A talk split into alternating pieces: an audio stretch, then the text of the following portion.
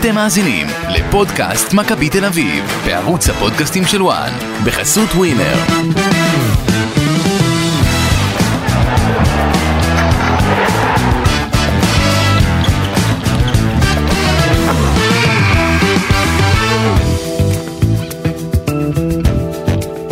פודקאסט מכבי תל אביב לסיכום הניצחון על בריידבליק בתוצאה 2-1 במשחק שנערך אה, באיסלנד. בעקבות הניצחון מכבי תל אביב באופן אה, אה, רשמי אפשר להגיד עולה לשלב הבא של המפעל, נשאר רק לקבוע באיזו מסגרת, האם מכבי תעפיל אוטומטית מהמקום הראשון אל השמינית, או תמשיך דרך המקום השני אל שלב הנוקאוט. בכל מקרה המשחק הבא באירופה יהיה בעוד אה, אה, שבועיים נגד אה, גנט בבצ'קה טופולה. והסיבוב הבא הוא בכל מקרה יתרחש בפברואר, ככה שיש זמן עד אז. אבל מכבי תל עושה את העבודה שלה, מסיימת את מסע המשחקים של חודש נובמבר, שליווה אותה ואת שחקני נבחרות ישראל, ונוסיף לזה גם את אורלנדו מוסקרה ומילסון, שגם הם שיחקו בנבחרות שלהם. אה, מסע משחקים למעשה מחוץ אה, לישראל, הרבה מדינות, חלקם אה, טסו גם המון אלפי קילומטרים בשביל המשחקים האלה.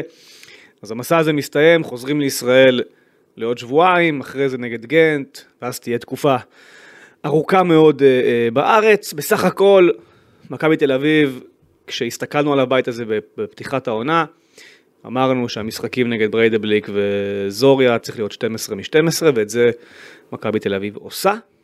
אה, ועכשיו השאלה הגדולה זה מה יקרה במשחק האחרון נגד אה, גנט ואיך זה יסתיים. בכל מקרה, את שלה מכבי תל אביב השיגה, אנחנו מדברים על כמעט אה, שישה מיליון אירו וחצי הכנסות בינתיים, זה עוד יגדל.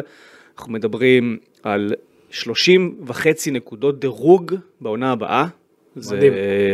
ישים את מכבי מדורגת בכל השלבים, בכל המפעלים, כנראה. אה, כמעט בטוח שהיא תהיה גם ב... יש 30.5 אמור להספיק לדעתי גם ב Champions League, הדירוג לפחות עד הפלייאוף, אם לא אפילו גם בפלייאוף. אה, אז כן, מכבי משיגה פה הרבה דברים בעונה הזו. מהבחינה האירופית, למרות המצב, למרות הקשיים, אה, למרות שיום וחצי לפני המשחק וופא מחליפה את האיצטדיון ומעבירה את זה מדשא רגיל לדשא סינתטי לאחת בצהריים בשעון המקומי של איסלנד, למרות כל הדברים האלה, אה, עושה את שלה, לא במשחקים גדולים, אני גם היום לא נהניתי יותר מדי מהמשחק, אני חושב שמכבי תל אביב כרגע ברצף משחקים אה, לא, לא טוב, שלושה משחקים אחרונים לא טובים, אפשר אפילו לחבר את זה גם ללפני הפגרה, גם שם הם המשחק נגד הפועל פתח תקווה היה משחק פחות uh, מוצלח של מכבי וגם נגד גנט. אז זה חמישה משחקים פחות מוצלחים, הצד החיובי של החמישה האלה שארבעה ניצחת, אז לפחות זה, אבל uh, כדי שהדבר הזה יתחבר איכשהו לקבוצה אלופה צריך שדברים יתחילו להשתפר ב- בכל מיני uh, גזרות וחלק מהדברים ראינו גם במשחק uh, הערב ואני מניח שאתה אורן תכף תשים עליהם uh, זרקור. מה שלומך רז? אני קצת אה, בסדר, כן. קצת בסדר? אה, אתה כן. יודע, לא, התחושות הן לא תחושות טובות. ברוח התקופה או בהקשר של מכבי תל אביב? לא, ברוח התקופה, ברוח השמועות שאנחנו אה, חווים כל היום. כן. ואני לא ארחיב יותר מדי כי אין סיבה לגעת בזה, אבל השמועות מן הסתם מפריעות. וכן, יש לי, יש לי איזושהי תחושה פנימית שאנחנו בדרך ליום שבת שהכל חוזר למתקפות טילים ואזעקות, יש לי תחושה חזקה כזאת, לא יודע למה. אבל זו התחושה. וכמובן שהיה היום את הפיגוע בירושלים שלא... מה הבעיה הכי גדולה? לא מוסיף. אני, סליחה שאני נוגע בזה בקטנה, שאתה פשוט לא מנהל את הסיפור. מנהלים אותך. מנהלים אותך לגמרי. כמו שאני רוצה לשלוט בכדור, אז אני רוצה לשלוט באירוע, ואנחנו פחות שולטים באירוע, אבל עזוב, לא רוצה להיכנס לזה יותר מדי. אה, בוא ניגע במכבי תל אביב. תחושות קשות, ואני חושב שגם המשחק הזה, מהדברים שמסביבו לא הוסיפו לו תחושות הנעימות. זאת אומרת, אשוב לבוא... למגרש שמכוסה בדגלי הרשות הפלסטינית, ולראות איך זה זולג לתוך המשחק עצמו, ו... והתחושה הזאת שאנחנו מרגישים כישראלים או יהודים, שמחפשים אותנו בכוח, אה, זה גם בא לידי ביטוי ב- ב- ב- בשופט לצורך העניין של המשחק בערב הזה, שהרגישו נגדך בלא מעט מקרים, וגם גול אחד בוודאות. במיוחד בשער של אושר דוידה. וגם תוך כדי המשחק הצהוב הזה לדן ביטון על הדגל ישראל. יש, יש, אה, לא יודע, זה מרגיש... מיותר. ואז אתה רואה את הכותרות בבוסניה שהם גאים בו שהוא הוציא לו צהוב, אתה רואה שזה כבר מתחיל לזלוג לכיוונים לא נעימים, וגם ראינו את זה בנבחרת ישראל אגב, במשחקים של נבחרת ישראל. אה, אז כן, התחושה הזו היא, היא, מוס- היא לא, היא זה, לא זה מוסיפה. ביזיון, דרך אגב, זה ביזיון. זה מועקה. לא, לא, זה ביזיון, זה בושה, זו בושה. שמוציאים צהוב לשחקן שמניף את הדגל של המדינה שלו. והם הם קוראים, המדינה הם שלו. קוראים לזה סממן פוליטי, אתה מבין? מה כאילו פוליטי דגל? דגל של מדינה אם הוא עכשיו פוליטי. מישהו איטלקי שם דגל איטליה, אתה יודע, יוצא עם דגל איטליה כשהוא יכול. כשהוא כובש שער, נו אז מה ההבדל? נכון, אתה זו לא אותה יכול. מדינה שלך, אין פה, אני לא מבין את הבעיה. יש פה, תשמע, זה באמת, זו בושה. זה ביזיון שבכלל הוא קיבל צהוב על הדבר הזה, זה לא סממן פוליטי. אתה יודע שוופא, ב- אם כבר הדגל השני סממן פוליטי, כי הוא לא, כי זה, כי זה, לא קיים. פיקציה, זה לא, זה לא קיים בכלל. הרשות עצמה קיימת, אבל המדינה לא. בדיוק. אה, זאת אומרת, אני רוצה להגיד שוופא לפני שבועיים פרסמה את פסק הדין שלה נגד צלטיק, שנענשה על הדגלי אה, רשות פלסטינית אה, נגד אתלטיקו מדריד בליגת האלופות. שם נכתב שמראש הובהר לכל המשתתפות במפעלי וופא, כמובן כולל את צלטיק, שכל הופעה של דגלי ישראל או פלסטין במגרשי, ה- ה- בזמן המשחק עצמו, תוביל ענישה. זאת אומרת, זה שכביכול דן ביטון לוקח את הדגל של ישראל, מבחינת וופא זה ראוי לעונש. האם אתה ראית, אז שייתנו צהוב. שאלה, האם ראית את שחקני זוריה נענשים על כך שהם עולים בכל משחק עטופים בדגל אוקראינה? התשובה היא לא. בדיוק. עכשיו, חוץ מזה... אוקראינה היא לא, מדינה. אבל- לא, אבל שנייה. שייתנו צהוב לכולם מההתחלה, למה יש להם דגל ישראל על. הכתף. נכון. שייתנו כבר לכולם צהוב מההתחלה. אז הם מחפשים את הדרך להיות פופוליסטים ועלובים, ובזה הם מצטיינים. וצר לי, ובגלל זה אני אומר, כל, כל המסביב הזה גם לא מוסיף, כי אתה, אתה רוצה לעבור להיות מכדורגל, ו- וגם אם המשחק לא טוב, אז ה- ה- התחושה הזאת כ- כיהודי, כישראלי, שמחפשים אותך ורודפים אותך, היא, היא רק הורסת עוד יותר את ה... כן, אבל מצד שני זה גם הסיפור הזה. ככדורגלן, כספורטאי, זה או כאיש מקצוע, זה עושה לך את המקום של עוד יותר לבוא ולרצות. אז ראינו, ש... ראינו את זה, נכון. מתפרץ ב... נכון, נכון, זה, יכול ללכת למקום לא טוב, של over תשוקה, ויכול ללכת גם למקום טוב, אני, ולשם זה בסופו של דבר הלך היום. ואם אנחנו נסתכל על המשחק ונדבר עכשיו רק, אתה יודע, נעבור לקטע המקצועי ככה בשינוי חד, כן, נעבור לקטע מקצועי, כי בכל זאת ביום ראשון יש הפועל ירושלים, ושבוע אחרי זה יש סכנין, ואחר כך יש גנט, כבר מתחיל רצף משחקים מאוד אינטנסיבי, ואחרי זה נתניה אחרי גנט, זאת אומרת, ויש, הר, ויש הרבה על מה יש לדבר. הרבה משחקים ויש הרבה דברים יש לדבר הרבה, עליהם. בדיוק, יש הרבה דברים שצריך לדבר עליהם, גם לטובה וגם פחות. אה, בוא נתחיל מהדברים, ממשהו טוב שראיתי מהשנייה הראשונה. אתה זוכר שהמשחקים הקודמים אמרתי שהחזרה לאחור של הקישור הייתה מאוד איטית בכל כן. המשחקים. אז הפעם הקישור וגם ההתקפה חזרו מהר מאוד לאחור. כאילו אתה ראית את, את מכבי תל אביב הרבה יותר קומפקטית. נכון. החזרה שלה לאחור עם הרבה מאוד שחקנים, עשרה שחקנים אפילו מתחת לקו כדור נגד בריידבליק, לא נגד אה, גנט אפילו, או לא נגד אה, מכבי חיפה. נגד קבוצה שאתה יודע, סדר גודל פחות טובה, הירידה לאחור הייתה טובה. אבל כן הצליחו לחדור אותה. רגע, זהו, חכה. זה, התחלתי מהטוב, למה אתה הורס? אוקיי, איזה דבר אתה. אוקיי, אנשים אה, מקשיבים אומרים, רגע, מה הוא אומר עם זה, אבל אני... חכה, התחלתי מהטוב, אחרי זה התחלת מהטוב, סיימת עם הטוב. סיימתי. עם הטוב. תמשיך עם ערן זהבי לטוב? לא, חכה אחר כך. תמשיך, תמשיך מהסדר. אמ, כן. מבחינה הגנתית, אין חיפוי בקו הגנה. אין חיפוי, זאת אומרת הקו 4 שלך, אתה רואה אותו קו 4 יציב, כאילו אין אחד יוצא שלושה מחפים, היו בכמה מצבים אה, ששחקן נגיד אמור לצאת לא יוצא ואז הקו נשאר כמו שהוא וגם אם, וגם אם הוא יוצא הש, השאר גם כן ממשיכים איתו באותו הקו, קל מדי לחדור את הקו 4 שלך, אה, גם בכדורים ארוכים, כדור ארוך מגיע, אתה רואה רק שחקן שיורד נגיד לאחור, אני גם אגע בדיוק בנקודות, בדקות, שאתה, שמי שרוצה אחרי זה ילך לוידאו, ייכנס למשחק ואז יבין בדיוק על מה אני מדבר. שגם בכדור ארוך, נגיד עכשיו כדור ארוך הולך ונגיד אה, כדור אלכסוני על אבישי כהן, על השחקן שלו, אז אתה רואה את אבישי כהן יורד וכל הקו הגנה שאיתו, אתה רואה אותו נשאר גבוה יותר, שזה לא הגיוני, הפוך, הם צריכים לרדת יותר נמוך, שהוא יוכל להוריד להם אחורה, שאפשר להתחיל את המשחק.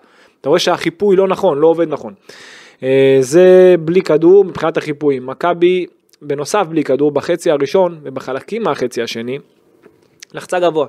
עכשיו, אתה תמיד אוהב את השאלה הזאת, נגד יריבה כזאת, כמו בריידבליק, שהיא לא הכי טובה עם הכדור, וגם היא לא רוצה להניע כדור, היא דחפה ארוכים, כל המשחק. אתה צריך ללחוץ גבוה. אז למה זה קורה? התשובה היא לא, אבל היה דקות שזה למה? קצת כן עבד. לא, זה לא עבד, זה לא עבד אולי חוץ מפעם אחת במשחק. הרוב הם יצרו מעברים, במיוחד בחצי הראשון, גם ייגע בכל, בכל המצבים, שזה, שזה קרה מכדורים ארוכים. זה לא קרה מהנעת כדור טיקי טקה עליך. עכשיו, מה הקטע? לא רק שלחצת גבוה, אתה גם לחצת לא מסודר. מה לא היה מסודר? שדן ביטון ומילסון, הם היו כאילו בש... בזמן לחץ אתה אמור ללחוץ שחקן כדי לייצר אחד על אחד. עכשיו בזמן הלחץ, גם דן ביטון וגם מילסון כאילו שמרו אזורית, באמצע נכנסו למרכז, לא לקחו באמת שחקן, זאת אומרת המגנים שלהם הלכו גבוה, הלכו ממש גבוה, שלהם, גבוה שלהם, ואף אחד לא לקח אותם, ואז כל פעם השוער שלהם נתן כדור למגן, שניים על אחד על אבישי כהן, שניים על אחד על רביבו, כל הזמן, זה היה פעם אחר פעם, אני גם אגע שוב באירועים, ואלו דברים שלא אמורים לקרות, אם אתה כבר לוחץ, השחקן זה אחד לאחד, שחקן לשחקן, זה לא אתה אומר חלק אזורית, חלק אישית, זה לא עובד, זה לא יכול להיות, אם אתה לוחץ זה אחד לאחד, אוקיי, או שאתה מייצר תבנית, שאתה אפילו מייצר יתרון מספרי, לא עשית את זה, להם היה יתרון מספרי משמעותי עליך, אז אתה מבין, הלחץ שלך לא היה טוב. אמ, היה חוסר תיאום, אני באמת לא, לא יכולתי להבין את זה, וזה דבר שממשיך ממשחקים קודמים. אמ, דקה שנייה, מצב טוב לאיינרסון, מספר 8 שלהם, קשר אמצע שלהם, אה, אחרי יתרון מספרי שיצרו בקו כתוצאה מהלחץ שדיברנו עליו. דקה שנייה זה מה שהיה, אם הוא היה קצת יותר איכותי יכל לסיים את זה פנימה, דקה שישית, אה, שילוב של ביטון בקו ואבישי כמקום חלוץ, אם אתה רוצה לראות את זה שוב, זה השילוב הקלאסי, הקבוע שביטון מגן שמאלי ומייקון חלוץ. אוקיי, אני לא, לא יכול להבין את השילוב הזה, כשזה קרה הפוך גם היה שער. אז זה דבר שקרה בלי סוף בחצי הראשון, וגם בחצי השני, אני לא מבין מה יש לביטון ללכת לקבל, אתה יודע, כל כך נמוך. לא יכול להבין את זה, גם, גם, הוא לא אפקטיבי שם, וחסר אותו למעלה קרוב לשער, וגם מה אבישי כהן יעשה ליד השער. אז פה אני יכול לעצור אותך ולהגיד שהשבוע תייג אותי בטוויטר אה, user בשם ליעוז, שאני חושב שבין היתר הוא גם אנליסט אה, כדורגל ומעריץ גדול של פפ. הוא האזין לפרק, ואז הוא בעצם בנה שרשור שלם עם ניתוח אה, מפורט על מה מנסה פפ לעשות כשהוא משחק ככה, ומה מנסה רובי קין כביכול להשיג כשהוא עושה את זה.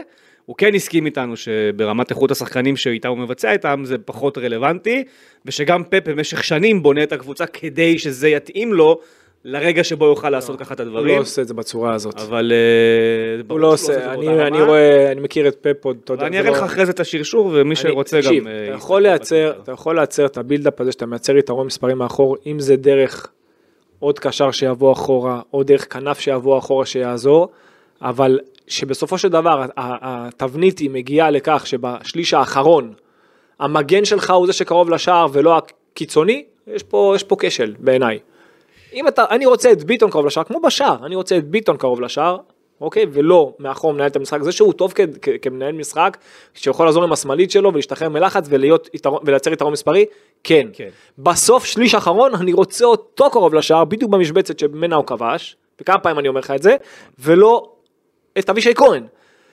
זהו, כשפפ אבישי כהן אני רוצה, עושה את זה עם הוא עושה את זה יותר אתה מהקו. מקבל שחקן שיודע לסיים קודם- ברמה מאוד גבוהה. אבל קאנסלו עושה את זה כשהוא עושה את זה, הוא עושה את זה בעיקר אם כבר שהוא משחק בצד שמאל, כשהוא משחק בצד שמאל עם רגל הפוכה, וכשהוא עשה את זה עם קימיש, דובר בגאון כדורגל גם כן, אתה מבין? פחות, זה היה יותר ניהול המשחק, פחות להיכנס לרחבה. עם קנסלו זה באמת החריג. השימוש בקנסלו היה לא לא היה זהה לשימוש כן, בקיני. אבל זה, אבל זה גם זה היום לא קורה אצלו.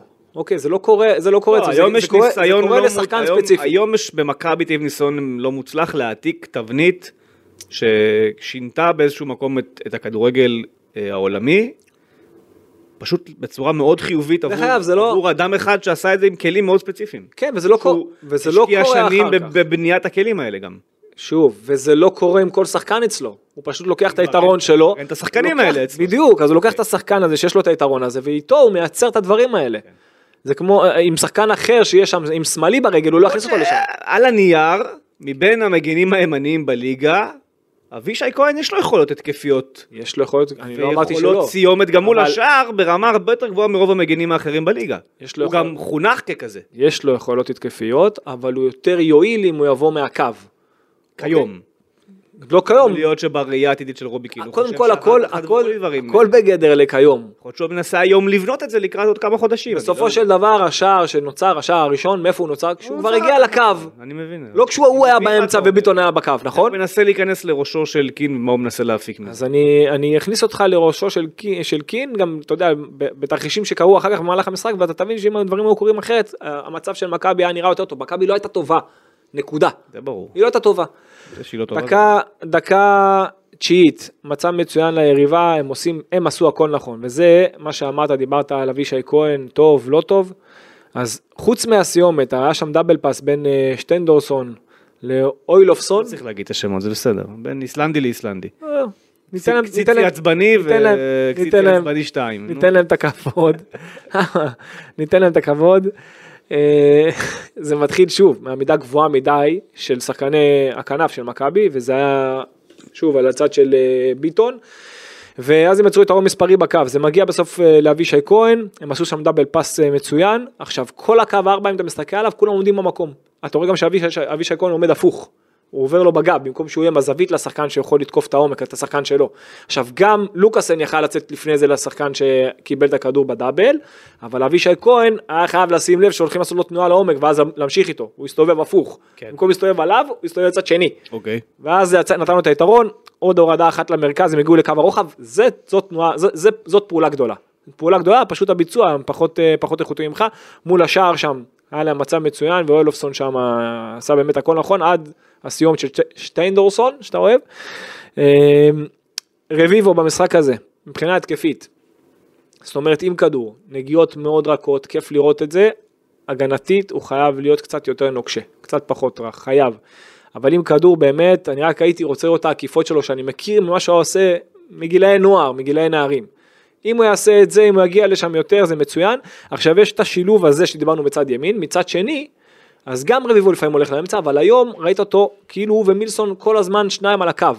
שניים על הקו כל הזמן. עכשיו, אם, אם היו לוחצים אותך, זה עוד יכל לעבוד. כשההגנה כבר עומדת נמוך, אז אין לך שטח גם למסור מקו לקו, אחד מהם צריך להיכנס לאמצע, וזה לא רביבו. אתה מבין מה אני אומר? אחד מהם צריך להיות קרוב לאמצע כבר להיות ליד השער.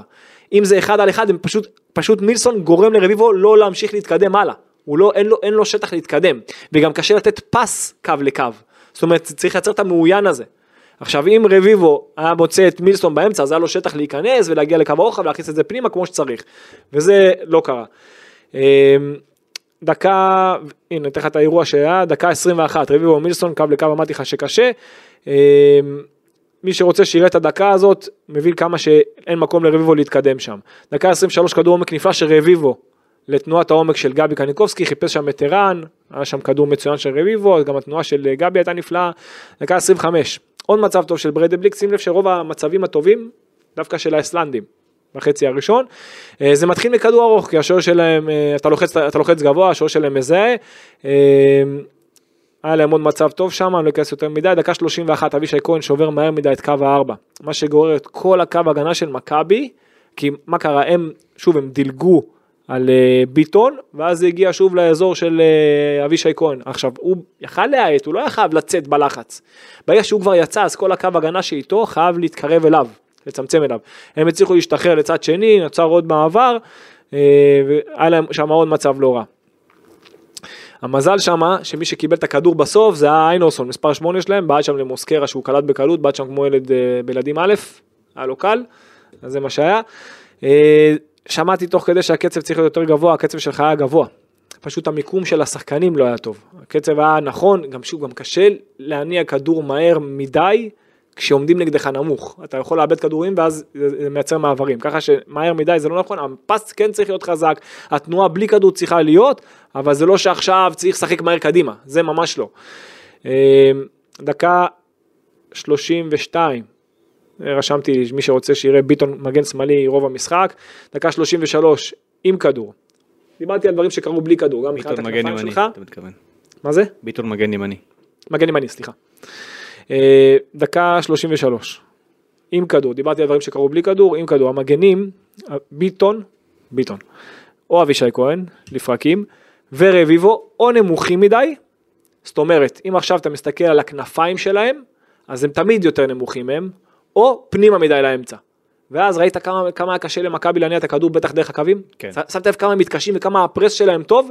כן. וגם בדקה ה-19 היה שם את העיבוד של אבישי לקרן, מי שרוצה שיראה את זה שוב, זה בגלל זה. אם המגנים שלך היו עומדים רגל על הקו, בקו של הכנפיים שלהם, אתה משתחרר מהלחץ. עכשיו אתה אומר לי, רגע, קשה, אתה עם שני בלמים, שני חלוצים, איך אתה משתחרר, אין לך מספיק פריסה. נכון. אז אתה מוריד עוד קשר אחד אחורה, מייצר שלישיית, שלישייה, כאילו שלושה בלמים, כאילו, שוונוברהיים עוזר. הוריד את יוריס. פורס אותם יותר, בדיוק, פורס אותם יותר את הבלמים שלך, ואז קל לך להשתחרר, ואז הם לא יכולים ללחוץ אותך ככה. כאילו באזור שלהם, הם לא לחצו גבוה, אבל באזור שלהם יהיה להם קשה ללחוץ אותך ככה, אתה מבין? אבל אז אתה מייצר פריסה, ואז אתה מתקדם, יוריס יוצא עוד קדימה, אתה מבין? זה דבר שלא קרה, לא ראיתי את יוריס יורד פעם אחת לקו שלושה. אם הוא עושה את זה, זה נראה הרבה יותר, הרבה יותר טוב מבחינת הנעת כדור שלך.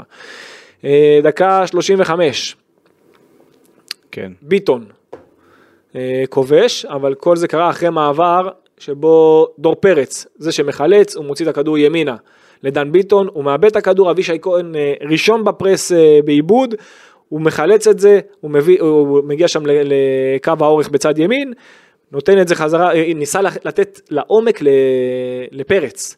הוא לא הצליח, מדיפלקשן זה הגיע חזרה לביטון שסוף סוף היה באזור שאנחנו רוצים אותו, נתן שם בעיטה כמו שצריך, עם עזרה של השוער, שער 1-0 למכבי תל אביב, איינרסון שם, אתה יודע, הסתכל, לא יודע, השם לא ראה סימרה אותו. זה, כן. כן, אני אז אם- רוצה להגיד- אז אם שאלת, אם שאלת בתחילת המשחק על המגרש ועל המזג אוויר והשמש, עד פה זה הלך לטובתך. או, יפה. כן, הטלת מטבע בתחילת משחק, בוחרים צדדים, נכון? כן. שופט שאל את ערן זהבי מה אתה רוצה, צד או כדור? בחרת צד, ברור. ואחרי המשחק ביקשתי שיבררו איתו האם בחירת הצד נעשתה כי הוא ראה מה קורה שם עם השמש ואיך היא משפיעה על הצד השני של המשטח, והתשובה הייתה כן. כן. אז uh, מהלך יפה של ערן זהבי ששם לב לדברים הקטנים, והדברים הקטנים בסוף מנצחים משחקים.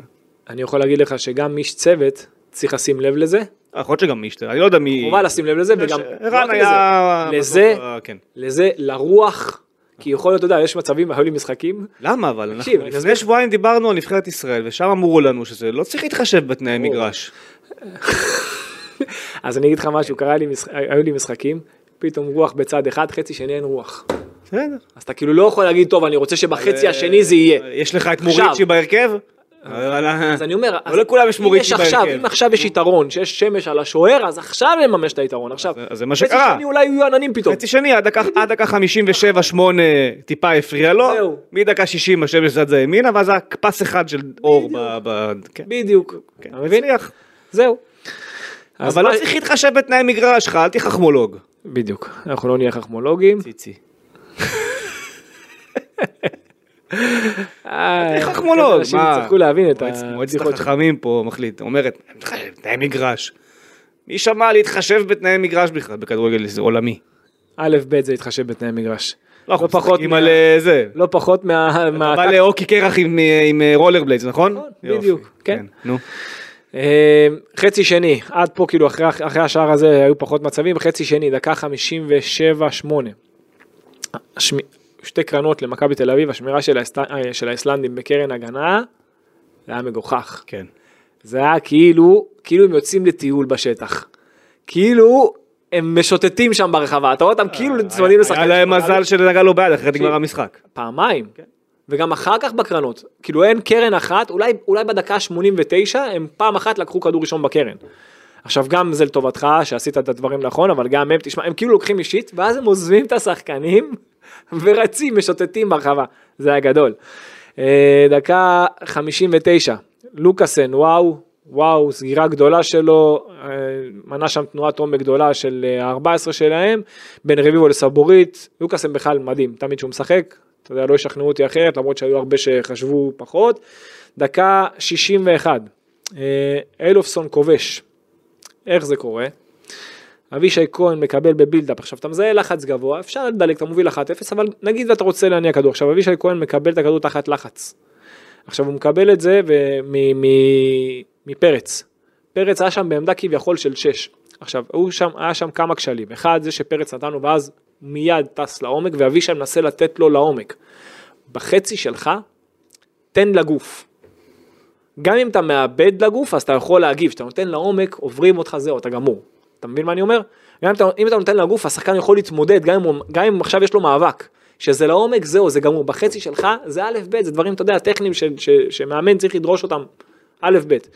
וזה לא קרה, נתן שם לעומק לדור פרץ, עכשיו דור פרץ גם הפקיר שם את העמדה של השש, אף אחד לא היה שם. עכשיו מה הקטע? שדווקא בפעם הזאת, דן ביטון זז לאמצע במקום פרץ. הם עשו את הרוטציה הזאת, אבל זה היה קצת מאוחר.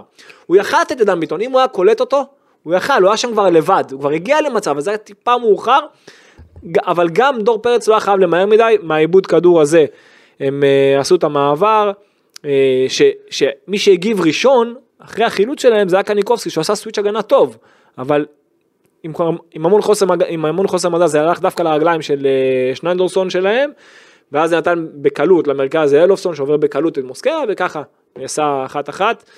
אה, דקה 64, דיברתי על החיפויים בכדור ארוך, מי שרוצה שיראה את זה, כדור ארוך על אבישי כהן, אף אחד לא מחפה, תראו את זה. דקה 67, תורג'מן נכנס במקומו של דן ביטון, מילסון עובר ימינה. עכשיו, כל עוד דור, דור תורג'מן היה בצד שמאל ומילסון בצד ימין, מכבי כבר לא הגיעה למצבים מהקווים, בכלל. אם לפני זה זה עוד היה קצת, עכשיו כבר ממש פחות. אה, וגם הגנתית, תורג'מן היה שם כמה דברים שאני פחות אהבתי, אני גם אגע בזה אחר כך. דקה 72, עומק של האיסלנדים לאולופסון שנותן בעקב לשבע שלהם, גונלסון שהוא מגן ימני שלהם, שחקן לא רע בכלל, דיברתי עליו גם במשחק הקודם, הוא לא מצא את המסגרת במצב טוב על סף הרחבה, דקה 70, אה, הפסקת ללחוץ, מדקה 70 כבר חיכית, אתה יודע, יותר בשליש המרכזי, אבל זה שהפסקת ללחוץ, זה לא שעמדת נמוך, זה עדיין היה להם שטחים לתת ארוכים. אוקיי, והם עדיין ניסו לדחוף לך את הארוכים האלה, וחבל, כי כל פעם שאם כן היית מרוויח, אז מעבר היה לך קל, חבל לייצר את השטחים הגדולים האלה בין הקו הגנה לשוער שלך.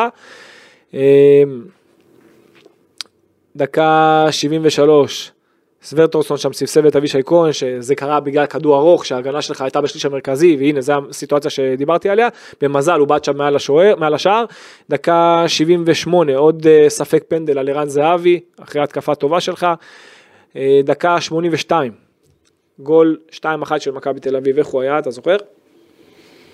אני זוכר את הסוף. את הסוף. את הסוף, ברור. כן. אז זה קרה, קודם כל זה התחיל מ out שלהם, עשית press out כמו שצריך, סבורית מרוויח את זה יפה, מקדם את זה לגבי, הוא משתלט יפה באוויר, מקדם את זה לטורג'י, עכשיו תוך כדי שטורג'י מקבל כבר דור פרץ מזהה שערן זהבי במשבצת. הוא כבר- מסמן נותן לערן, עכשיו ערן מיד מקבל, עכשיו ערן, מה שהוא עשה ב- בגול הזה, יודע, מסתכלים על הסוף, כמו שאתה אומר, אני זוכר את הסוף. כן. אבל לפני הסוף הוא עושה את ה fake moment הזה שהוא כאילו עושה כאילו את התנועה כאילו הולך לקצר לפני שהוא נוגע בכדור. ואז זה כבר שולח את הקו הגנה עוד קצת אחורה ולכיוון השני בכלל ואז הוא משתלט בנגיעה. נגיעה, הוא יוצא בחצי תפנית, מרב... פותח את הגוף ואז נותן את הפצצה שלו. 2-1, גול אדיר, שיגר שער מהסרטים. שוב מחוץ לרחבה. שוב מחוץ לרחבה ואמרנו, בפרק הקודם דיברנו על זה. דיברנו. ואני אמרתי שאני לא אמרנו. חושב שיש יחס המרה לשחקן אה, באירופה כיום פעיל מחוץ לרחבה כמו שערן זהבי מנפק בשנים האחרונות. ומישהו בתגובות שם מגיב, אני אתן את הציטוט, כי זה מתחבר לקסיצי עצבני. הרגת אותו. מישהו בתגובות. לא, קליימן הביא פה את יציאת. כן, יציאת השנה בספורט. הוא אמר, מי שהגיב, הרבה הגיבו, הסכימו עם הדברים שאמרנו, ואז בא אחד שחייב להיות החכמולוג הזה, בטח ברשת, שכתב, טוב שהשמן, שאני כאילו, לא אמר שערן אה, זהבי הוא גדול הכובשים בכל הזמנים בעולם. כאילו מה אתה רואה? אחד, מה, למה אתה ילד קטן? שתיים, לא אמרתי את זה, גם לא ניסיתי להגיד את זה. יחס המרה מחוץ לרחבה, ערן זהבי מקבל כדור על ה-18-20 מטר. תביא לי את לבנדובסקי מהעמדה הזאת, הוא לא, הוא לא שם את הכדורים ברשת כמו ערן זהבי, מה לעשות? מה לעשות, זה המצב. אבל יש לו אנחנו- בעיטה מדהימה מחוץ לרחבה, אח- ויחס דיוק עוד פעם אני אגיד. ופגיעה מאוד עוד מאוד פעם, גבוה. עוד פעם, מי שלא הבין. המיקום שלו כחלוץ והחדות שלו, זאת אומרת, מה שהוא עושה, המיקום שלו והחדות שלו, זה באמת, אני לא מדבר עכשיו על העולם, בארץ לא היה דבר כזה. בסדר. אתה יכול לאהוב, אמרתי עוד פעם, שחקנים אחרים יותר, חלוצים אחרים בארץ יותר. בטח שלא היה. היו שחקנים יותר טכניים, היו שחקנים יותר מהירים, היו שחקנים, אתה יודע, עם, אה, עם פס יותר נקי, היה הכל, אבל מבחינת סיומת פלוס מיקום, לא היה שחקן כזה. בארץ אין ספק שלא היה, אבל אתה יודע, תיקח, קח למשל נגיד את מוריצ'י כזה, אוקיי? ודאת מוריצ'י, כן. של מיורקה. לא, הוא לא יכול לעשות את הגולים האלה. שנותן דו ספרתי יכול. בליגה הספרדית, יקבל לא כדור יכול. על ה-16, חופשי לבעוט הבעיטה, לא ישים אותה ברשת. תשמע, יש לערן זהבי משהו מיוחד בבעיטה, שהוא הבין על הכדור לפני חד, כמה שנים. חד מאוד, אין הוא מה הבין על לומר. הכדור לפני כמה שנים, ואתם תראו את זה ותעברו עכשיו ל-2013 ו-14 ו-15 ו-16 ו-17 ו-18 ו-19 וזה, כל העונה יש לו, לדעתי, בין 7 ל-8 שערים מחוץ לרחבה, וזה נתון שהוא חריג לחלוץ, תשע. כל זה נובע, קודם כל מהמיקום שלו. נכון. הוא יודע להשתחרר, לשים את עצמו בבלטה. אם אתה רואה עכשיו, תחזור עכשיו למשחק הזה. תסתכל איפה הוא נמצא, הוא בדיוק, כאילו בסימטריה, בין הקו הגנה לקו קישור. בדיוק באמצע, אם עכשיו זה קו הגנה, זה קו קישור, הוא באמצע. בדיוק באמצע. עכשיו הוא יודע שמספיק לו שתי נגיעות, הוא עוצר פעם אחת, עכשיו לפני זה הוא עושה את התנועה כאילו הוא הולך למקום אחר, עוצר פעם אחת, יורה, שם זה נגמר. הוא כן. עושה את זה מושלם, בהכי פשוט שיש, זה נראה פשוט, אבל להיות במקום הזה זה הקטע. להשתחרר מהשמירה שלך זה הקטע. אתה מבין, כל מה שהוא עושה בלי כדור, ברור שעם הכדור הסיומת, וואו. אבל מה שהוא עושה בלי כדור, אמרתי לך, אתה זוכר מה אמרתי לך על תורג'מן מה צריך ללמוד ממנו? על קודם כל איך להתמצות במרחב כמוהו, כי שם זה פחות. כן. אם הוא יתמצא במרחב ויהיה במיקום כמו שערן זהבי, המיקום שלו זה, אין דברים כאלה, ה positioning שלו זה משהו נדיר, זה על גבול השלמות. דרך אגב, היום במשחק, בחצי הראשון הוא הלך יותר מדי שמאלה, אולי ביקשו ממנו את זה, היה שם יותר מדי חילופי מקום, אני פחות אהבתי את זה. כשהוא נמצא באזור המסוכן, אי אפשר עליו, אי אפשר, הוא מקבל את הכדור באזור הנכון, עוצר נכון, מסיים את זה נכון. ואת זה אני הייתי רוצה לראות יותר. אמ, ויש בעולם שחקנים, דיברת בעולם, אני לא רוצה להיכנס ליותר מדי, אבל אתה יודע, היה לך מלינובסקי כזה.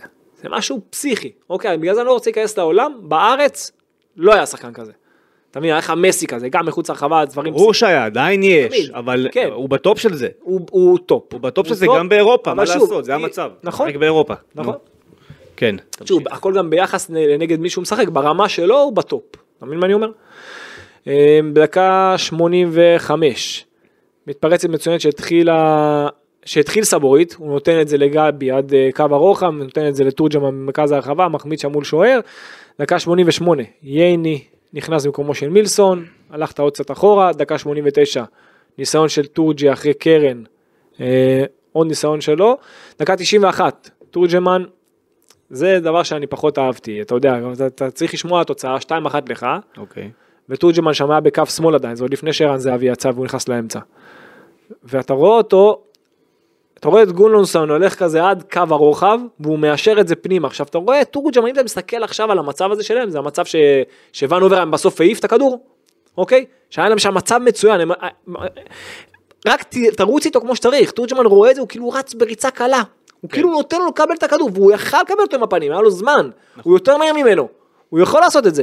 עשה את זה לאט מדי, הגיע על שמעת קו הרוחב, הכניס את זה למרכז, אוילופסון, זה שכבש את השער, היה באמצע לבד, המזל שהכדור ברח לו. ואז ונוברהיים הרחיק את הכדור הזה, ותחשוב שגם בסיטואציה הזאת, דיברתי על תורג'מן, בתוך הרחבה, היו שבעה נגד ארבעה. שבעה נגד ארבעה לטובת מכבי תל אביב. שלושה של, אה, של האיסלנדים היו לבד. שלושה. צמדו לשחקנים. שהשאר יעמדו באזורית, בסדר. ש- שלושה, צמדו לשחקנים אחד לאחד. היה לך שם מזל גדול. אה, אחרי זה, מהקרן הזאת, מה זה, המצב הכי טוב במשחק, הכי נוח במשחק של אה, מומינוביץ', מומין, יש מומין בליגה. יש מומין. והוא טוב דווקא. הוא טוב, אז זה מומינוביץ'. כן. בקטן. בגלל זה הוא פחות טוב. בדיוק. היה לו מצב אדיר, היה לו מצב אדיר מאותה הקרן, היה שם לבד, אני לא יודע איך הוא החמיץ את זה, מסגרת זה, זה פנימה, אין פה, כן. אי אפשר לקחת את זה, היה כל כך לבד, היה לך מזל גדול שלקחת פה שלוש נקודות, דקה 93, זהבי, יוצא תורג'מן, עבר לחוד, דוידה הלך לקו, מיד לאחר מכן, אחר. מיד לאחר מכן לקחו לו שער חוקי, מסכן, נכון. באמת, אני מרחם על אושר, ודרך אגב, ואחר כך גם מבחינה הגנתית, עזוב שהיה לו דקה, אבל הוא, היו לו שלוש דקות, הוא עשה כמה מעברים טובים גם אחורה, אהבתי את העבודה ההגנתית שלו, אני, אני... פסלו לו גול שבאמת לא, דור- לא, לא מובן בעיניי, טורג'י דור נקי, תורג'מן- לקח את זה, הוריד לו את זה יפה, דור תורג'מן הוכיח את זה בחמש דקות האלה שבין 88 ל-93, הוא הוכיח שמקומו היחיד על המגרש זה בתשע. אין מה לעשות, זה המצב. הבעיה שהוא נכנס לעמדה של חלוץ דקה 93. כי הח- החלוץ שמשחק בדקה 83 שם את שער הניצחון. אתה יודע, זה נכון, בעיה, אין לא, מה. אמרנו, זאת יש פה בעיה. בעייתיות, יש פה בעייתיות מאוד, אה, אתה יודע.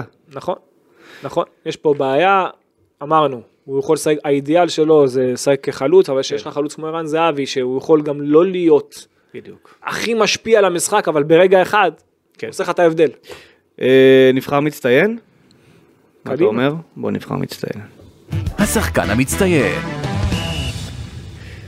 כן, אתה רוצה שאני אתחיל? או אתה תתחיל? תתחיל. נראה לי יפתיע, בבחירה שלי. אתה יכול, מנסה, אתה כאילו מבין לאן אני הולך עם זה? בחירה שתהיה מפתיעה. בחירה שהיא תהיה מפתיעה. אני, הייתי, אני אגיד לך על מי אני הייתי הולך, ואז תגיד מה שאתה רוצה, אז זה ככה. אני הייתי הולך על לוקאסן, אז אנחנו אותו ראש. אתה מבין? כן. אבל זאת הבעיה, שאתה מנצח 2-1 ואז אנחנו הולכים על אה, לוקאסן. אבל באמת היה הכי טוב על המגרש, מה לעשות. אפס מה טעויות. ששלו שלו, ובסוף קיבל את הצהוב המנחוס הזה שלא שמו אותו מול גנט על הדשא. נכון. שלא אגב לא היה שם צהוב. אם אנחנו מדברים על הזה, הרי איך זה התחיל?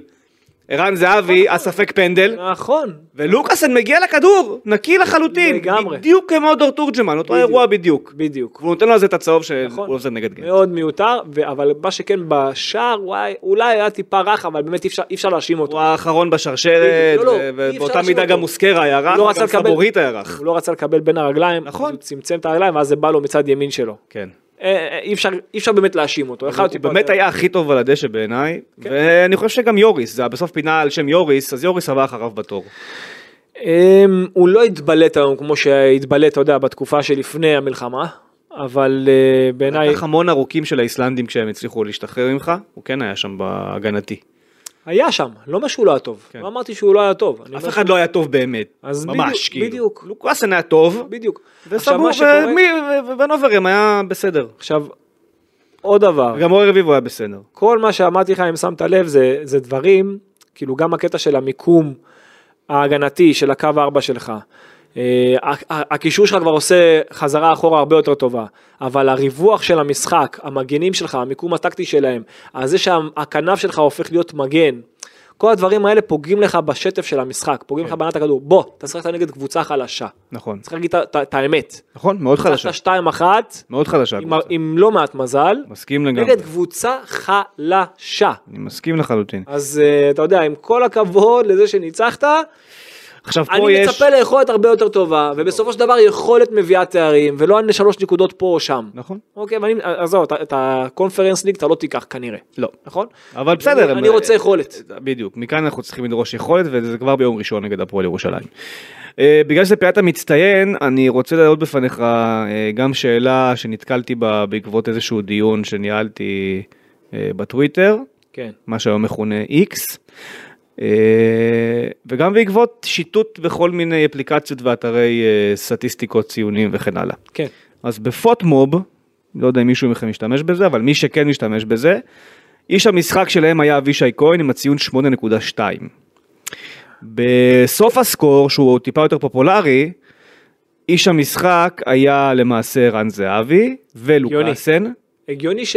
זהבי ולוקאסן אותו הציון, 7.3. לוקאסן היה המצוין, ערן זהבי בגלל הרגע שם את הגול אז הוא קיבל יותר, נכון. יפה.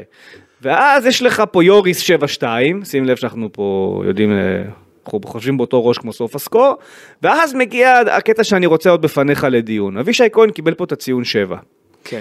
ובפוטמוב הוא קיבל את ה-8.2. ואני לא חושב שאבישי היה במשחק טוב. אני מה. חושב שהרבה התקפות של בריידבליק החלו מזה שהוא איבד כדורים. גם בגללו וגם בגלל אחרים, כי הנה אמרתי לך על השער, אז גם בגלל שפתאום לא היה לו אף אחד באמצע, אבל זה, אבל זה טיפשי לתת כדור לעומק בחצי שלך. אני מדבר נטו עליו. רגע, אני מדבר מק- עליו, עליו. היו מקרים אני מדבר עליו. אני ראיתי במשחק, אני אשתף אותך, ראיתי את המשחק עם כל המשפחה, היו מקרים שאני גם ממש כאילו אמרתי, הסברתי להדר, שהבן שלי שראה את המשחק אחד איתי, אמרתי לו, עכשיו שהוא עם הכדור, אין לו שום סיבה למסור לאמצע מה שהוא ניסה למסור. הוא, הוא פשוט עשה מהלכים מסובכים סתם, והוא איבד הרבה כדורים סתם. נכון. והרבה מעברים מסוכנים של בריידבליק החלו, חלקם עברו למצבים טובים, חלקם נקטעו באמצע כי הם לא טובים כל כך בכדורגל האיסלנדים, אבל החלו ממשחק לא טוב של אבישי. עכשיו אין ספק שהתקפית הוא, הוא, הוא מוסיף דברים מעניינים בתנועה הטבעית שלו על הקו, כשהוא עושה אותה. הגנתית היום אני חושב שהוא היה פחות טוב. אז גם התקפית הוא קצת אה, לדעתי מוכשל. על- בגלל ההוראות שהוא מקבל, שהוא נכנס כל פעם לאמצע כאילו עוד פעם הוא החלוץ מימין. כן כן דיברנו על כאילו זה. הוא סמואל אתו של אה, אינטר אה, במור... נגד, של מוריניו אז, ונגד אז, ברצלונה. אני אשאל אותך את השאלה הזאת משני הוא כיוונים. היה- אחד, אם סכם הוא לי היה- את המשחק הזה של אבישי, האם הציונים משקפים את מה לא. שקרה? והשאלה השנייה, ושאלתי את זה גם פרק קודם, אבל אני אמקד את השאלה הזו. הגנתית, האם אתה רואה הבדל בינו לבין איוון מסון? מבחינת המהירות והעוצמות יש לו, יש לו יתרונות על מסון, אוקיי? זה אחד. אתה אומר שהוא יותר מהיר ויותר עוצמתי. יותר מהיר ויותר עוצמתי. אוקיי. אבל מבחינת, גם מבחינת, גם מבחינת, מבחינת המיקום, שניהם, שניהם לא במיקום. מבחינת משחק ראש, אולי אבישי יותר טוב, אוקיי? ובגלל זה, זה לא, ש, זה לא שיש לך שם מגן ימני יותר טוב ממנו. זה לא, זה לא הסיפור. עכשיו, אני חייב לדבר עוד משהו על אבל אבישי. הוא כן רגע, טוב- אבל הוא כן יותר טוב מאיוון מסון לדעתך? פחות בטכניקה, אוקיי. אוקיי, בפס, אוקיי. פחות בפס ובטכניקה, אבל במהירות, בעוצמות, תלוי איזה משחק אתה צריך, אתה מבין? בעוצמות, במהירות, ב... במשחק ראש אולי, בזה הוא יותר טוב. בטווח הארוך יש לך... ביציאה קדימה הוא יותר טוב. יש לך עכשיו 30 משחקים עד סיום העונה. מי ישחק יותר לדעתך? אבישי כהן. עכשיו אני חייב להגיד לך משהו. בהרבה משחקים או... אני חושב שכן, אני חייב להגיד לך משהו על ה- על הציונים שלו. אוקיי. אוקיי, זה יכול קצת לגנוב את הדעת, כי זה היה מין סוג של חרב פפיות, כי מצד אחד הוא היה פעיל, והוא גם היה, הוא כאילו היה, אתה יודע, כאילו היה קיבל את הכדור הרבה פעמים אז הוא מקבל גם היה ציונים. מעורב, יש לו היה מעורב, כן. אבל מבחינה, מבחינת הפעולות שלו זה לא תמיד היה טוב. זה גם היו כמה פעמים, אתה יודע, השער היה בסופו של דבר החלטה שלו, כן. אוקיי, שהוא ניסה לתת עומק לדור פרץ במקום, תטיס את הכדור קדימה, לחץ גבוה, אוקיי, או תזהה שדן ביטון כן מגיע, תן לו את הפס. ההחלטה הזאת שלו זה שער נגדך. אוקיי, אז אי אפשר לתת על זה ציון אה, יותר מדי גבוה מבחינת משחק כולל, וחוץ מזה שגם המיקום שלו, אני עוד פעם אגיד, אני לא, אני לא, אתה יודע, אני לא רוצה לחזור על עצמי יותר מדי, אבל המיקום שלו, שהוא עומד, אני גם אמרתי את הדקות ספציפית, אוקיי? הוא כל הזמן היה בזווית לחץ לשחקן שלו. הוא חייב לדעת לעמוד עם עכשיו, סתם דוגמה, אני אתן לך. אה, הכנף שלו נמצא במקום מסוים, הוא חייב להיות בקו שלו על קו האורך. בקו שלו, על קו האורך, מה קורה? הוא עומד נמוך מדי, או פנימה מדי, באמצע. ואו שהוא הולך גבוה לגמרי, ואז דן ביטון שם. ואז גם הוא עושה את מה שאמרתי. כל הדבר הזה לא נותן לקבוצה לקדם את המשחק. כל המיקום שלהם בעיניי לא מספיק טוב, וזה פוגע בהם בלהיות יותר טובים, כשחקנים באינדיבידואל וגם כקבוצה. אוקיי, נראה לי שענית על השאלה. אה, טוב, בסדר. שאלה נוספת שיש לי בנושא, לא בנושא המצטיינים, נושא המשחק עצמו. עד כמה אה, דשא סינתטי השפיע על מה שראינו היום על בפועל? זה משפיע בהתחלה, זה, אתה יודע, זה קצת, אתה יודע, המגע קצת אחר, גם עם הכדור, הגובה של הדשא, איך שאתה מרגיש את הכדור הדשא, המגרש, רן אמר הדשא היה קשה, המשטח כן, היה. קשה. המשטח, המשטח הוא מרגיש לך המשטח אחרת, קשה? המשטח מרגיש לך אחרת, פתאום אתה יודע, אם אתה עם פקקים אז אתה, אתה עם פקקים הרי, ובטח גם בקור הזה זה יכול, התנועות שלך לא אותו דבר, אבל, אבל אתה מתרגל, שתי הקבוצות עם אותם תנאים, בגלל זה אני על הדברים האלה פחות אה, אומר שזה נגד מכבי, זה נגד שתי הקבוצות. אוקיי, אני- אבל- אני- אבל הם מורגלים בדעה- ל- אני למגרש- בדעה קבוצת למגרש בוגרים. אני בדעה לא קבוצת בוגרים, גם קבוצת נוער, אוקיי? לא לגעת בסינתטי, אם, אם אפשר, הבעיה שאין לך מספיק מגרשים ותנאים אז, וכאלה. בנושא הזה הייתה אם עכשיו זה ילדים קטנים לטכניקה כן. וזה שהם לא מרגישים, אין להם עומסים, אתה יודע, אז זה אפשר. כל השאר זה בעיניי, אם יש דשא, ברור שעדיף, חד משמעית. אגב, הש- אבל זה לשתי הקבוצות. בישיבת התאחדות אה, הקרובה, בהנהלת התאחדות הקרובה, יעלה בעצם אה, חוק חדש שאמור גם לעבור ולהיות מאושר, שמהיום אין יותר בליגת העל לנוער אה, דשא סינתטי. אני לא בטוח שזה יכול לעבור, כי יש קבוצות שאין להם מגרשים אחרים, אני מקווה. יצטרכו- יצטרכו לי לייצר, מי שלא יהיה לו בעיה, יארח מחוץ לבית. סבבה, הלוואי וזה יקרה, אבל uh, אתה יודע מה הבעיה? זה, זה, אתה יודע, עכשיו אתה נוגע בחולי של הכדורגל הישראלי, ומי שעבד פעם במחלקות נוער יכול להגיד לך, כן. שכולם מסתכלים על אצטדיונים, ועשו אצטדיון בנתניה, ובחיפה, ובאר שבע, וזה, הכל טוב ויפה. המגרשי אימונים, מתחיל- כלום. איפה המגרשי אימון לקבוצות הנוער? כן. מגרשי אימון לפני האצטדיונים, זה כמו שעכשיו, אתה יודע, היו לך אוטוסטרדות, אבל, אבל, אבל אין לך מדרכה, אתה יודע, זה לא, כביכול- אין לך את הבסיס. כביכול החוק הזה יחייב מועדונים שעד היום לא עשו את זה, לה- להוציא כסף מהכיס ולהשקיע במגרש כדורגל אה, רציני גם לילדים ולנוער. לא תהיה להם ברירה כי זה החוק.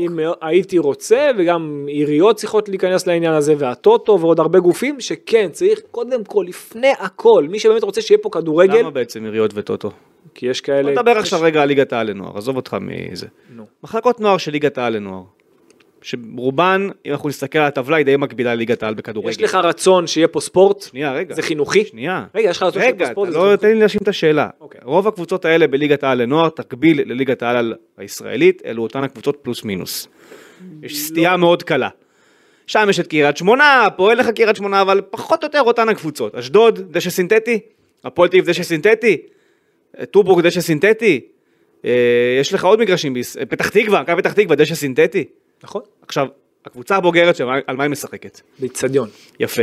אתה מסכים איתי שהמועדונים שעכשיו נקבתי בשמם מכניסים הרבה מאוד כסף משחקנים שהם מוכרים מהנוער? כסף. אז למה שלא תשקיעו גם בילדים האלה בדשא אמיתי? כסף. אז שיחייבו אותם חוקית, כסף. וכמו שמיץ' גולדהר, אתה יודע מה הבעיה? שנייה, כמו שמיץ' גולדהר, ויאנקלה שחר,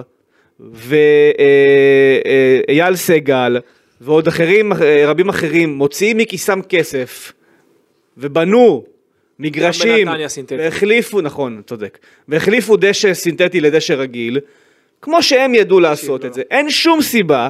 שגם במגרשים במקומות האחרים זה לא יקרה, גם הפועל באר שבע יש לה מגרשים סינתטיים, אין פתאום- סיבה שזה לא יהפוך לדשא רגיל. אתה- אתה נוגע תוציאו את בנקודה. הכסף, שנייה. מה זה השטויות האלה? אני אגיד לך מה הבעיה. זה גם האינטרס שלכם. אבל אני אגיד לך מה הבעיה. נו, מה הבעיה? שאתה נוגע פה באיפה הם משחקים בשבת. ואז מה קורה? כל השבוע הם מתאמנים על סינתטי. ואז הם באים פתאום לדשא. לא, לא, להחליף הכל לדשא רגיל. אה, יופי, אתה חושב, אתה יודע כמה כסף... להחליף, אז להחליף, מה זה? להחליף, למה הלוואי. בקריית שלום יש ארבעה מגרשי דשא רגיל? אתה מדבר על קריית שלום שזה קצה, וגם... למה לא, לא, לא, במכבי חיפה גם יש? בקריית שלום סינתטי. החליפו לדשא רגיל, גם את לא. הסינתטי. גם? הסינתטי, אני לא חושב. חוץ מהמגרש שמשמש את גולדטיים, שאר המגרשים הוחלפו לדשא רגיל, אני הייתי שם שעשו את זה. איפה? באוניברסיטה? בקריית איפה? בקריית שלום. שלום? בקריית קריית שלום אני שלום. חושב שיש שם סינתטי. לפחות בקריית שלום יש. אחד סינתטי שמשמש גם את, את מדינת הכדורגל ושם יש משחקים שהם לא קשורים רק למכבי. זה העירייה משתמשת לטובתה ולכן המגרש הוא כזה. שאר המגרשים היו עוד שניים סינתטיים הוחלפו לדשא רגיל. אז אני אגיד לך היום עוד פעם. בקריית שלום יש לך שלושה מגרשים. כדורגל מלאים.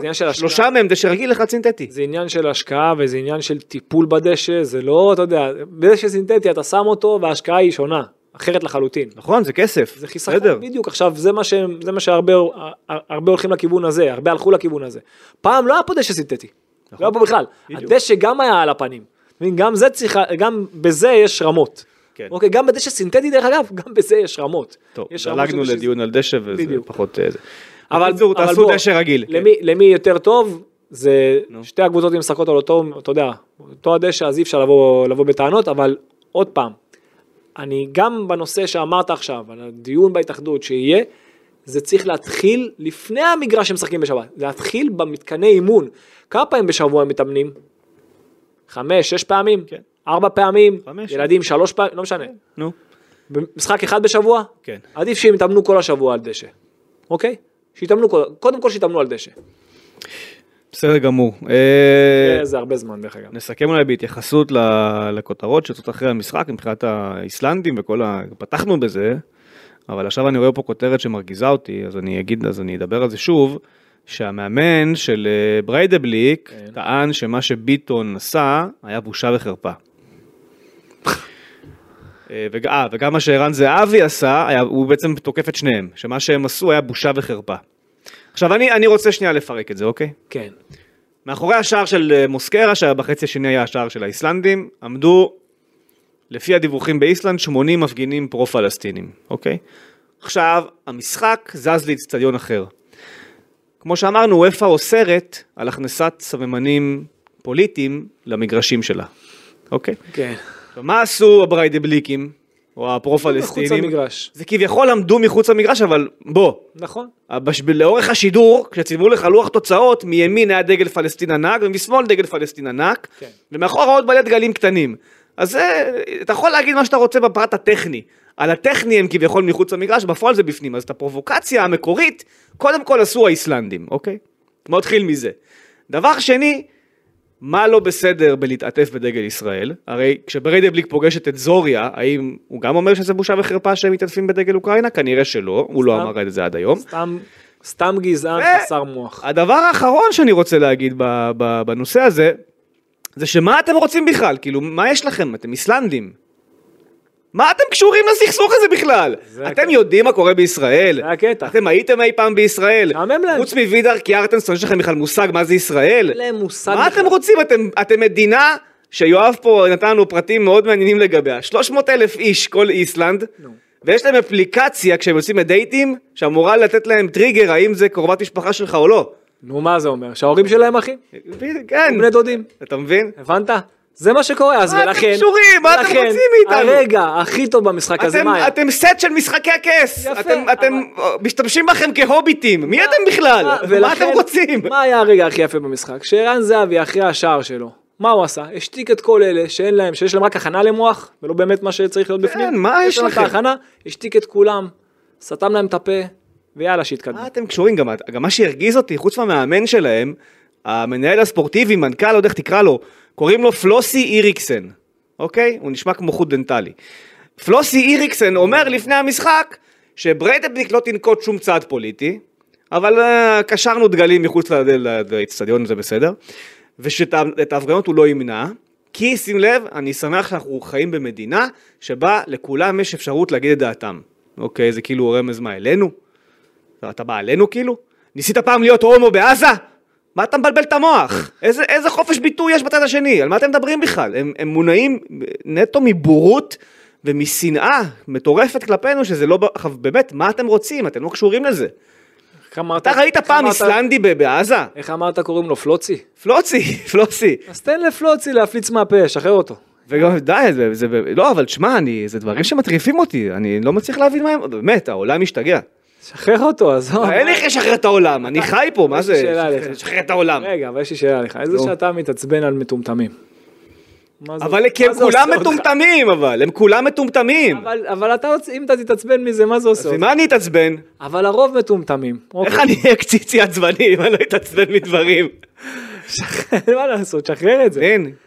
באמת. בן אדם כן. שאין לו אין לו משהו בקופסה, אתה לא יכול להחדיר לו את זה. זה לא זה לא אבל יעבור. אנחנו נתקלים פה במציאות שיש פה 90 אחוז בלי בגלל בלי זה, משהו אתה- בקופסה. בגלל זה, מה אני אמרתי בתחילת השידור? אוקיי, מה שלא-? שלא דיברתי על כדורגל. תהיה אקטיבי, תעשה מה שאתה יודע. אל תהיה, אתה יודע, שלא יפעילו אותך ואל תהיה נשלט. כן. אתה תחליט מה אתה רוצה לעשות, שידברו עליך עד מחר. בסוף כולם מדברים, אני, אני, רואה, אני, רואה, אני רואה כמה מדברים על פוטין ומה, שהוא, ומה הוא עושה באמת. כן. אני רואה מה הוא עושה באמת, שידברו, הכל טוב, אתה, אתה צריך לעשות מה שאתה יודע, זה מה שאני חושב. הבעיה שאתה לא עושה. טוב, זה היה הסיכום נראה לי, כן? כן. ניפגש אחרי הפועל ירושלים. אה, הנה אנדר הסיום שלנו. אה, כן, יום ראשון, שמונה, טדי, אה, הפועל ירושלים, חוזרים לליגת העל, בלי קהל כמובן בשלב הראשוני, אני לא יודע מתי יהיה השלב שבו כן יאפשרו. הלוואי וזה יקרה אה, מהר, הזאת. אבל אני חושב שזה לא יקרה מהר. אז קודם כל טוב שאתה נוגע בנקודה הזאת, אני מקווה שכן יחזור הקהל כמה שיותר מהר. קודם כל אם תהיה הפסקת אש אז אין סיבה שלא. לא נראה לי שיש הפסקת אש בקרוב. אני אומר אם קיימת, אין רגע, סיבה שלא. היא לדעתי מחר. תיגמר. נו. דבר שני, אני חייב לגעת בעוד נקודה מקצועית. אה, יש מקצועי, אז כן, אני אוריד את. האנדר. כן, תוריד את האנדר. יאללה. תוריד את האנדר. הורדתי את האנדר. מבחינת החילופים, אתה איסלנדי? פתאום אתה מקפיץ לי דברים. כן, אני מקפיץ לך דברים. נו. מבחינת החילופים, אתה הקפצת משהו, אני מקפיץ לך גם. כן, תחזור לחילופים. מבחינת החילופים, כן, אתה יש לך משחק ביום ראשון, נכון. מה קורה? כן, הוא לא סוף, הוא הסביר באיזשהו הסבר, לא הבנתי את ההסבר שלו אפילו. מה מה ההסבר? הוא לא טוב בניהול חילופים, נו, אנחנו מדברים על זה כל העונה. אז יש נקודה... מה, אין לך סגל? מה, אושר דוד הזה זה כבש? נקודה שהוא צריך לטפל בה, והוא לא מטפל בה עדיין. הוא לא מנהל טוב את הסגל הזה, כרגע, ברמת החילופים. מצד שני, כל מי שעלה מול זוריה היה לא טוב, אז אני כבר לא יודע איך לאכול את זה. אבל איך הם יהיו טובים אם לא משחקים? עוד פעם, אתה אומר, כל מי שעלה מול זוריה, אבל עכשיו, אתה- אז נגד. זוריה הם עלו בדקה 50, לא בדקה... אבל הם לא משחקים, הם לא יכולים להיות טובים. כרגע, מה זה לא משחקים? עובד- משחקים. עובדתית, הרבה לא שיחקו כי לא היה כדורגל. אז עוד יותר, אוקיי. אתם צריכים לשחק. אבל במשחק שהתפתח שם באיסלנד בדקה 61 אחת, אני לא יודע אם החילופים היו באמת אה, עוזרים לך. אנחנו לא יכולים לדעת, אתה יודע, אנחנו מדברים על זה נכון, בדיעבד. החלטה שהוא מקבל בזמן אמת על הדשא, הוא חשב, הוא יכול- הוא כנראה חשש שזה יעשה רע. לא, לא כנראה, בטוח שהוא חשש שזה נכון. יעשה רע. אבל יש גם את מה שאתה משדר. אתה צריך גם לתת להם אמונה, כי מתישהו יום אחד. הוא יצטרך את גולסה כזה, הוא יצטרך את הב- את אה, אושר דוידה כזה, הוא יצטרך את יונתן כהן כזה, מתישהו הוא יצטרך, את תורג'מן יותר, הוא יצטרך אותם יותר. אני, אין לי, אין לי ספק ש... אפילו את מסון כזה, הוא יצטרך, יצטרך את השחקנים האלה. בהנחה שמסון בכלל רוצה להיות פה. נכון? אה, אי- אה, את דוד זאדה, הוא יצטרך את השחקנים האלה. אני, בוא, בוא נגיד ככה, אני, אני, מצ... אני חושב, אני בטח בעומס שהולך להיות לו. מצפה שכבר ביום ראשון אנחנו נראה איזשהו שינוי פה, אחרת זה, אם לא, זה כבר יתחיל להיות אישיו שבאיזשהו שלב זה יתחיל לחלחל. עכשיו בוא, כרגע השחקנים מתעסקים בהרבה דברים שהם לא כדורגל. אם יחזרו לסיטואציה שבה הם מתעסקים רק בכדורגל, זה יחלחל לדברים האלה. ברור. זה יפגע לו במרקם ולכן הוא צריך לטפל בזה כמו שאתה אומר אבל אה, בוא, בוא נחכה למשחק הקרוב ונראה אם באמת זה, אין פה שינוי כי אם באמת אין שינוי גם נגד הפועל ירושלים שהם נוחתים מחר ב- בישראל רוב השחקנים שיחקו 90 דקות. רובם, שלושה ימים קודם. רוב השחקנים משחקים כבר אה, ש- שמונה תשע שבעה משחקים ב- ב- בכלום בכמה ימים אבל עכשיו זה- שבועות כן, אבל עכשיו יש לו ממש, אתה יודע, נכון, ועכשיו יש לו עוד שלושה ימים, אתה יודע, הטיסות וכל הברדק הזה, וכל כלום מה יש לו. הוא חוזר מחר הוא חוזר היום ב... לא זה לא היום זה יוצא שישי בשבע בבוקר כזה הם נוחתים בישראל. לא יהיה אימון רלוונטי בשישי כבר זה לא רלוונטי יש לך את שבת וראשון אתה משחק כבר. אימון אחד יש לו בתכלס. נכון. עכשיו ראשון הוא משחק. ו- בסדר טוב. הוא צריך לגעת בחילופים, דיברנו חייב, על זה. הוא לא חייב לעשות את זה בצורה יותר טובה, לנהל את זה יותר טוב, הוא חייב לתת את האמונה, את האמונה לשאר הסגל שלו, לא רק למי שפותח, כי בסוף הוא יצטרך את השחקנים שיעלו מהספסל וישלמו את המשחק. הוא צריך את דוד זאדה. זה גם היום לא פחות חשוב מי שמסיים את המשחק מאשר מי שפותח אותו. הוא צריך את ש-50% זה, הוא צריך- משחקני השדה יוצאים החוצה. זה מה שאמור להיות. הוא צריך את דוד זאדה, והוא צריך את אייל גולסה, והוא צריך את עידו- עידו שחר בעיניי, נכון, נכון. והוא צריך את דוידה ויונתן כהן ותורג'מן, ואני, וגם את מסון וגם את ניר ביטון, ו- והוא צריך, אין ספק שהוא צריך, וגם את קיקו בונדוסו אגב. נכון. הגיע הזמן להתחיל להחזיר אותו לעניינים, כי אני חושב שמכבי תל אביב באיזשהו מקום, ה... זאת אומרת, כרגע היא איך שהיא הצליחה לחפות על זה באיזשהו מקום, אבל כנף ימין שלה לא מספיק טובה. ודן ביטון הרבה יותר טוב באמצע, בסופו של דבר. דן ביטון הוא, הוא טוב בימין, אבל הבעיה שהוא הופך טוב להיות מגן בימין, ימני. אבל הוא יהיה יותר טוב בס- הוא- הוא מגן ימני. לדעתי. כמגן ימני הוא פחות. עדיין, אני, אתה יודע מה, אני אזרום איתך על זה שדן ביטון צריך להיות בצד ימין, מילסון עוד מעט הולך לך לחודש, אתה חייב להתחיל להריץ מחליף. נכון. וזה יהיה או בונדוסו או תורג'מן, הבנו את זה כבר. עכשיו תורג'מן פחות טוב שם בסיפור של צד שמאל. בטח הגנתית, כן. אז בונדוסו חייב להתחיל ל- לרוץ כדי שלמכבי באמת תהיה בעוד חודש את התשובה למה היא עושה בלי מילסון. אנחנו פה הכל טוב ויפה, אבל שלי, בוא, עוד חודש בלי מילסון, בוא נראה אותך. עכשיו השאלה שלי, אם נגד הפועל ירושלים כל הרוטציה הזאת תבוא, או שימשיך עם אותו הרכב. מה שהיה או מה שיהיה. יאללה, אה, להתראות.